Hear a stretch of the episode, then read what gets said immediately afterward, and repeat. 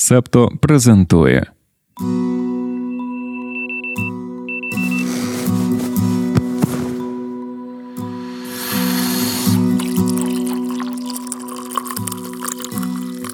П'ятниця, 20 жовтня 2023 року.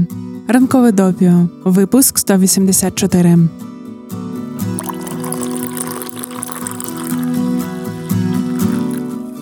Доброго ранку. Ми сіли писати цей випуск ранкового допіо якраз в той момент, коли українські медіа повідомили, що Джо Байден приземлився в Ізраїлі.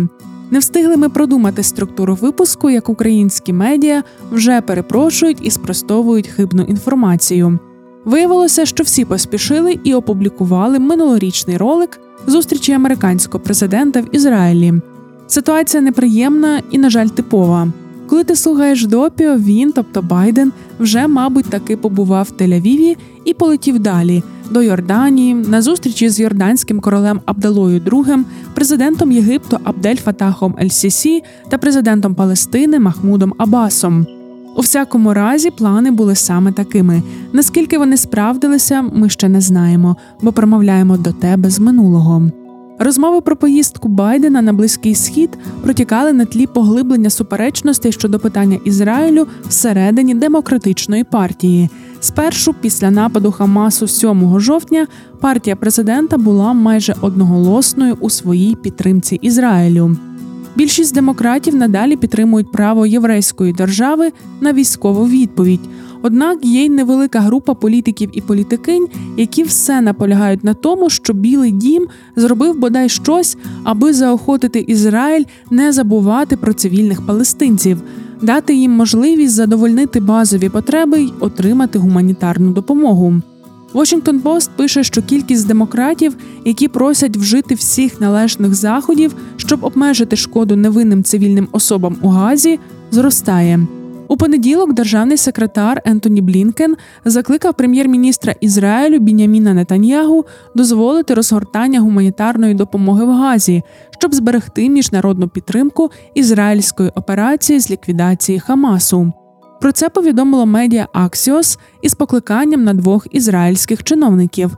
Раніше ізраїльський уряд прийняв рішення не дозволяти надання гуманітарної допомоги в Газі, щоб чинити тиск на Хамас, і змусити звільнити хоча б частину зі 199 заручників. Відомо, що дехто в коаліції проти такого рішення уряду, і Нетаньягу побоюється негативної реакції з боку ізраїльської громадськості. У минулих випусках ми згадували про припущення, що Іран підтримує Хамас, і розповідали, як саме зброя потрапляє до сектору Гази. Сьогодні звернемо твою увагу на матеріал Reuters про те, звідки Хамас бере гроші. Пишуть, що палестинське бойове угруповання використовує глобальну фінансову мережу для залучення підтримки від благодійних організацій і дружніх країн, пропускає готівку через тунелі гази або використовує криптовалюту для обходу міжнародних санкцій. Том Робінсон, співзасновник фірми Elliptic, яка займається дослідженням блокчейну, стверджує, що Хамас був одним з найбільш успішних користувачів криптовалюти для фінансування тероризму. Однак цьогоріч бойовики заявили, що відмовляються від неї через низку фінансових втрат. Щодо дружніх країн, то це, звісно, Іран. Тегеран не визнає Ізраїль, а підтримка палестинської справи була опорою Ісламської республіки з часів революції 1979 року і способом стати лідером мусульманського світу. Катар, починаючи з 2014 року, також виплатив газі сотні мільйонів. Одного разу ця держава за місяць витратила 30 мільйонів доларів, щоб допомогти з електроенергією та забезпечити підтримку нужденних сімей і службовців уряду Хамасу. В уряді Катару заявляють, що вони повністю узгоджують допомогу сектору гази з Ізраїлем, ООН і США. Як відбувався процес передачі фінансової допомоги? Кошти переказували в електронному вигляді з Катару в Ізраїль. Звідти представники Ізраїлю та ООН вручну перевозили готівку через кордон до Гази. Там розподіляли гроші безпосередньо серед нужденних сімей і державних службовців. Кожна сім'я чи окрема особа повинні були підписатися в документі біля свого імені, що отримали готівку. Одна копія цього аркуша їхала в Ізраїль, одна в ООН і одна в Катар. Цікаво, що в останні роки Катар купував у Ізраїлю паливо для єдиної електростанції Гази. Він також надсилав до Гази єгипетське паливо, яке Хамас міг перепродати, а виручені кошти скеровувати на зарплати, ну або не на зарплати. І на цьому на сьогодні закінчуємо з Ізраїлем та Хамасом і перейдемо до виборів у Польщі, як ми обіцяли. Вівторок Державна виборча комісія Польщі підрахувала 100% бюлетенів на виборах до Сейму. Право і справедливість перебуває на першому місці. У них 35,38% голосів, але це не дозволить їй отримати третій термін влади. Громадянська коаліція набрала 30,7%, третій шлях 14,14%, нові ліві 81,61%. Упс, Саладашко. А тут помилка даруй за обмовку. Нові ліві набрали 8,61% голосів. Ці три альянси разом мають переконливу перевагу і створюватимуть коаліцію. Конфедерація, єдина польська партія з антиукраїнською позицією, здобула трохи більше 7%. І коли ми пишемо цей випуск допіо, вже визнала власну поразку. Ми такими результатами дуже задоволені. Польські виборці також. І в інших європейських країнах панує піднесений настрій із цього приводу. Ми зідзвонювалися з Владиславом Яценком, журналістом сайту Україна.пл та редакції Culture.pl. Він розповів, що молоді поляки та польки непокоїлися, що у випадку продовження врядування піс Польща ставатиме все далі від Брюсселю аж до виходу з ЄС. Ентоні Файола і Анабель Чепмен у матеріалі Washington Post також пишуть, що для опозиції вибори були останнім шансом запобігти автократії у Польщі. Соціологія показує, що за ліберальні опозиційні сили голосували молоді виборці, освічені містяни та містянки з промислово розвиненої західної частини країни, яка має більш глибокі історичні зв'язки з рештою Європи. Явка була рекордною 72,9%. Це найбільша цифра з часів ліквідації Польської Народної Республіки. В одному з районів Вроцлава було настільки багато охочих проголосувати, що колейка станом на 21.00, коли дільниця мала би припинити роботу, простяглася на сотні метрів. Люди чекали своєї черги близько п'яти годин. Просили у соціальних мережах, щоб їм принесли чай та канапки, а потім самі замовляли піцу. Зрештою, голосування тривало аж до 2.45 ночі. Ми вже обмовилися, що нам здалося, що результатам виборів у Польщі радіють чимало людей і в інших європейських країнах. Раніше політологи порівнювали траєкторію Польщі з ерозією демократії в Угорщині та Туреччині, де неліберальні політики керують де-факто виборчими автократіями. Financial Times написали, що недільне голосування не можна вважати ні до кінця чесним, ні особливо вільним. Якщо ти лише знайомишся з подкастом Ранкове допіо, то шукай 179 випуск. У ньому ми розбиралися з тим, як правляча партія використовувала свої ресурси, щоб перемогти. З того, про що ми не розповідали раніше, зазначимо, що піс, аби отримати перевагу, збільшила кількість виборчих дільниць у сільській місцевості, при цьому залишивши її незмінною у містах. Ен Еплбом у колонці для The Atlantic написала: цитуємо: навіть якщо ви не живете в Польщі, не цікавитеся нею і не можете знайти цю країну на карті, зверніть увагу. Перемога польської опозиції доводить, що автократичний популізм можна перемогти навіть у нечесних виборах. Кінець цитати. Перемога опозиції на польських виборах означає чимало для всієї Європи. Це також вкрай важливо для польського суспільства. За словами Рози Бальфур, директорки Брюссельського дослідницького центру Carnegie Юроп, недільне голосування продемонструвало, що польське суспільство може приймати самостійні рішення, навіть якщо медіа контролюються урядом. Формування коаліції та нового уряду справа не одного тижня. Є припущення, що цей процес завершиться ближче до Різдва. Уже зараз зрозуміло, що вчорашній опозиції доведеться нелегко. Попереду в Туска і компанії складне завдання розкрутити восьмирічну спадщину піс. Про це ми також розповідали у 179-му випуску допіо. А окрім протистояння з піс, ще ж потрібно між собою не розсваритися. Пьотер Бурас з Європейської ради і закордонних справ наголошує: нинішня опозиція зіткнеться із завданням, з яким нікому раніше не доводилося зіштовхуватися. Вона намагатиметься демонтувати неліберальну систему, яка була встановлена за останні вісім років, здавалося б, демократичними засобами. Кінець цитати. Але про це все нам лише доведеться довідатися, ймовірно, у 2024-му. Наразі ж найбільше нам цікаво, як опозиція планувала свою передвиборчу кампанію. Про це ми поспілкуємося з Владиславом Яценком, про якого сьогодні вже згадували. Понеділкове допіо буде про те, як їм вдалося. А зараз рухаємося від Польщі до Італії. Уряд Джорджі Мелоні розглядає можливість виходу Італії з ініціативи Один пояс, один шлях найближчим часом. Ця програма сприяє китайській торгівлі та інвестиціям у різних країнах світу. Дії італійського уряду відображають прагнення багатьох західних країн послабити свою залежність від Пекіна. Водночас є одне італійське місто, де зв'язки з Китаєм залишаються дуже міцними протягом століть і дуже ймовірно залишатимуться такими ще довго.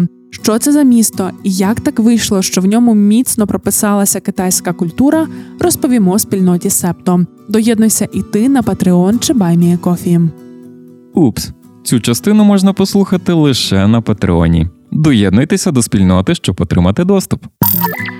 Нещодавно вся наша команда разом ходила в кіно. Ми дивилися стрічку реаліті. Це біографічна драма Тіне Сатер у головній ролі Сітні Свіні. Ти можеш її знати за серіалом Ейфорія. Акторка грає реаліті Вінер, яка працювала на американську розвідку і одного дня вирішила оприлюднити секретні дані про втручання Росії у вибори президента США. У фільмі показано, як до жінки приходять офіцери ФБР, проводять у неї обшук та допитують Вінер. Кіно відтворює стенограму допиту, включно з тривалістю павз, які були в реальному житті. Якщо у твоєму місті в кінотеатрі досі показують цей фільм, дуже рекомендуємо сходити на нього. Після перегляду ми дійшли до спільної думки, що ця стрічка ідеальна саме для перегляду на великому екрані. Удома може бути важко зосередитися. Також ми зійшлися на тому, що у реаліті ідеальний хронометраж 113 хвилин. Цьогоріч це велика рідкість. Пригадаймо нові фільми Індіана Джонс, Джон Вік і Місія Нездійснена. Це були найдовші частини своїх франшиз. А Опенгеймер на три години. Скоро прем'єра нового кіна Мартіна Скорсезе, вбивці квіткової повні, бюджет 200 мільйонів доларів. В основі сюжету книга Еріка Рота, написана на реальних подіях. У ролях Роберт Де Ніро, Леонардо Ді Капріо. Перформанс цих акторів у фільмі Скорсезе триватиме 206 хвилин. 206! Під час прем'єри на Канському кінофестивалі в травні дехто задрімав. Зовсім не можемо засуджувати цих людей. The Economist пише, що це майже вдвічі довший хронометраж ніж у середньостатистичного минулорічного фільма. У виданні проаналізували понад 100 тисяч художніх стрічок, які були випущені у міжнародний прокат, починаючи з 1930-х років золотого віку Голівуду. Якщо за крайні точки брати 1930 і 2022, то середня тривалість картин зросла приблизно на 24%. Було 1 година 21 хвилина, стало 1 година 47 хвилин. І як ми можемо пропустити, у 2023-му ця цифра може бути ще більшою. Якщо взяти до уваги лише блокбастери, найпопулярніші фільми, то їхня тривалість збільшилася майже на 50%. Кінематографісти почали створювати більш тривалі картини на початку 1960-х, коли хотіли чітко розмежувати кіномистецтво і телебачення. Ловренс Аравійський на 3,5 години, Клеопатра, яка спершу тривала 4 години, а потім її таки скоротили. Кіносеанси мали антракт. Глядачі та глядачки переводили подих, а кіномеханіки здійснювали приготування до наступного акту. У наступних десятиліттях хронометраж популярних фільмів змінювався, здебільшого зменшувався, хоч у деяких країнах все було навпаки, наприклад, в Індії з її болівудськими сагами. З 2018 року фільми стали довшими. Франшизи є одним з найважливіших факторів цієї тенденції. 2018 – це вже час конкуренції студій із стримінговими платформами. Традиційним кінокомпаніям потрібно вигравати конкуренцію за увагу, робити щось для того, аби люди обирали піти в кінотеатр, а не залипнути на серіал вдома. Студії почали робити ставку на вражаючі фільми події, як от месники завершення. Тригодинна супергеройська стрічка 2019 року від Марвел стала другим найкасовішим фільмом в історії. Усе, що спонукає людей піднятися з диванів, щоб подивитися фільм у кінотеатрах, є гарною новиною для останніх. Водночас тривалий хронометраж, за словами Клер Бінс, керуючої директорки Picture House, британської кіногрупи та дистриб'ютора фільмів, створює суттєву проблему. Довгі фільми призводять до того, що доводиться відмовлятися від двох показів на вечір. Це шкодить продажам квитків і прибуткам. Така ситуація в Сполученому Королівстві в Україні ще є фактор нікчемного сусіда. Комендантська година, обстріли, блекаути аж ніяк не сприяють продажу квитків. Ну але повернімося до того, чому сучасні фільми такі довгі. Ще одна причина вплив режисерів та режисерок, який зростає. Хто наважиться сказати Нолану, що він має порізати свій шедевр? А Скорсезе? Ми не вони, тому розтягувати не будемо. Перейдімо до останніх новин на сьогодні. Стіки до ранкової кави про події стисло.